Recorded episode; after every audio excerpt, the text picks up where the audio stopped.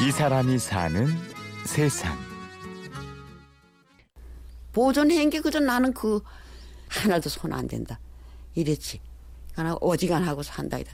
저승 같다는 거예요. 그 사람들은 저승같이 이거 불 떼고 으슬픈 게.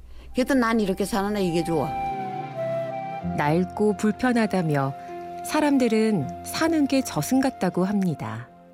서울 다 갖다 놓으니까 나 못 살겠어. 뭐 그대로 얘기를 들으면 내려가 나는 이게 좋아. 누가 뭐라 그래도 와 불떼고 씻고 이렇게 들어가면 편안한 게 돌이 다르니까 는 난리 안 쓰고. 근데 이 사람들은 이렇게 사는 게 다 지금 저승같이 얘기를 해. 조금 불편하지만 누가 뭐래도 옛날 방식 그대로가 좋습니다.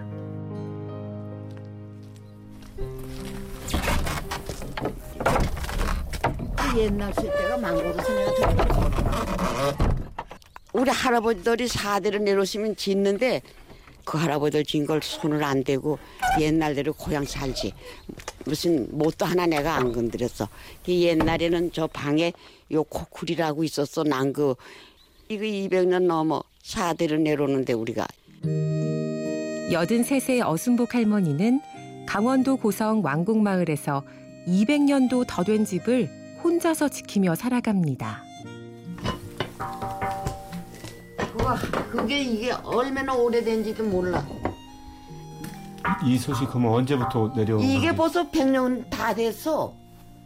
내가 오니까는 하- 시어머니가 지를 들여가지고 이제 하는데 내가 와가지고 이건 쇠어물 끓이고 이거는 밥해 먹고 아직도 부엌에 걸려 있는 솥에 불을 지펴 밥도 하고 난방도 합니다. 아유 누가 이렇게 지금 살겠어? 우리 내가 이러니까 놔두고 살지. 그래 고래를 잘라 내가 이걸 떼는 거야 불. 아주 불만 떼면 저 안에가 타지 백개 때 불도 안 나와. 이래도 한 4, 5년씩 낸 게 있으면 이거 불 한 번 휘배주고.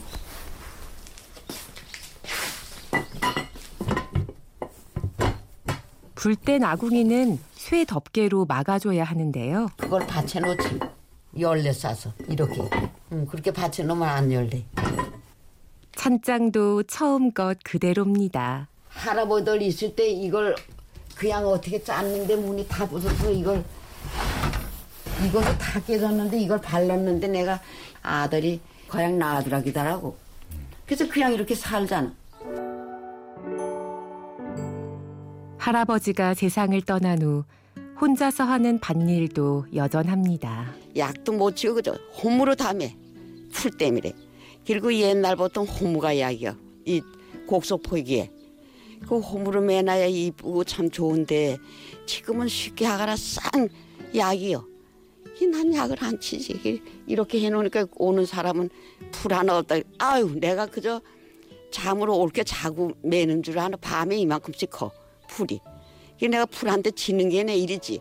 걔도 이기려고 70년 어순복 할머니가 열 서너 세 이곳 함씨 집안으로 시집와 흐른 세월입니다. 우리들이 커가지고 시집한 건 요 산포라고 있어요. 요 앞에. 그리고 그 산포도 여기 왔지 뭐. 감에 타고 와서 또 어떻게 살았는지도 그것도 잘 몰라.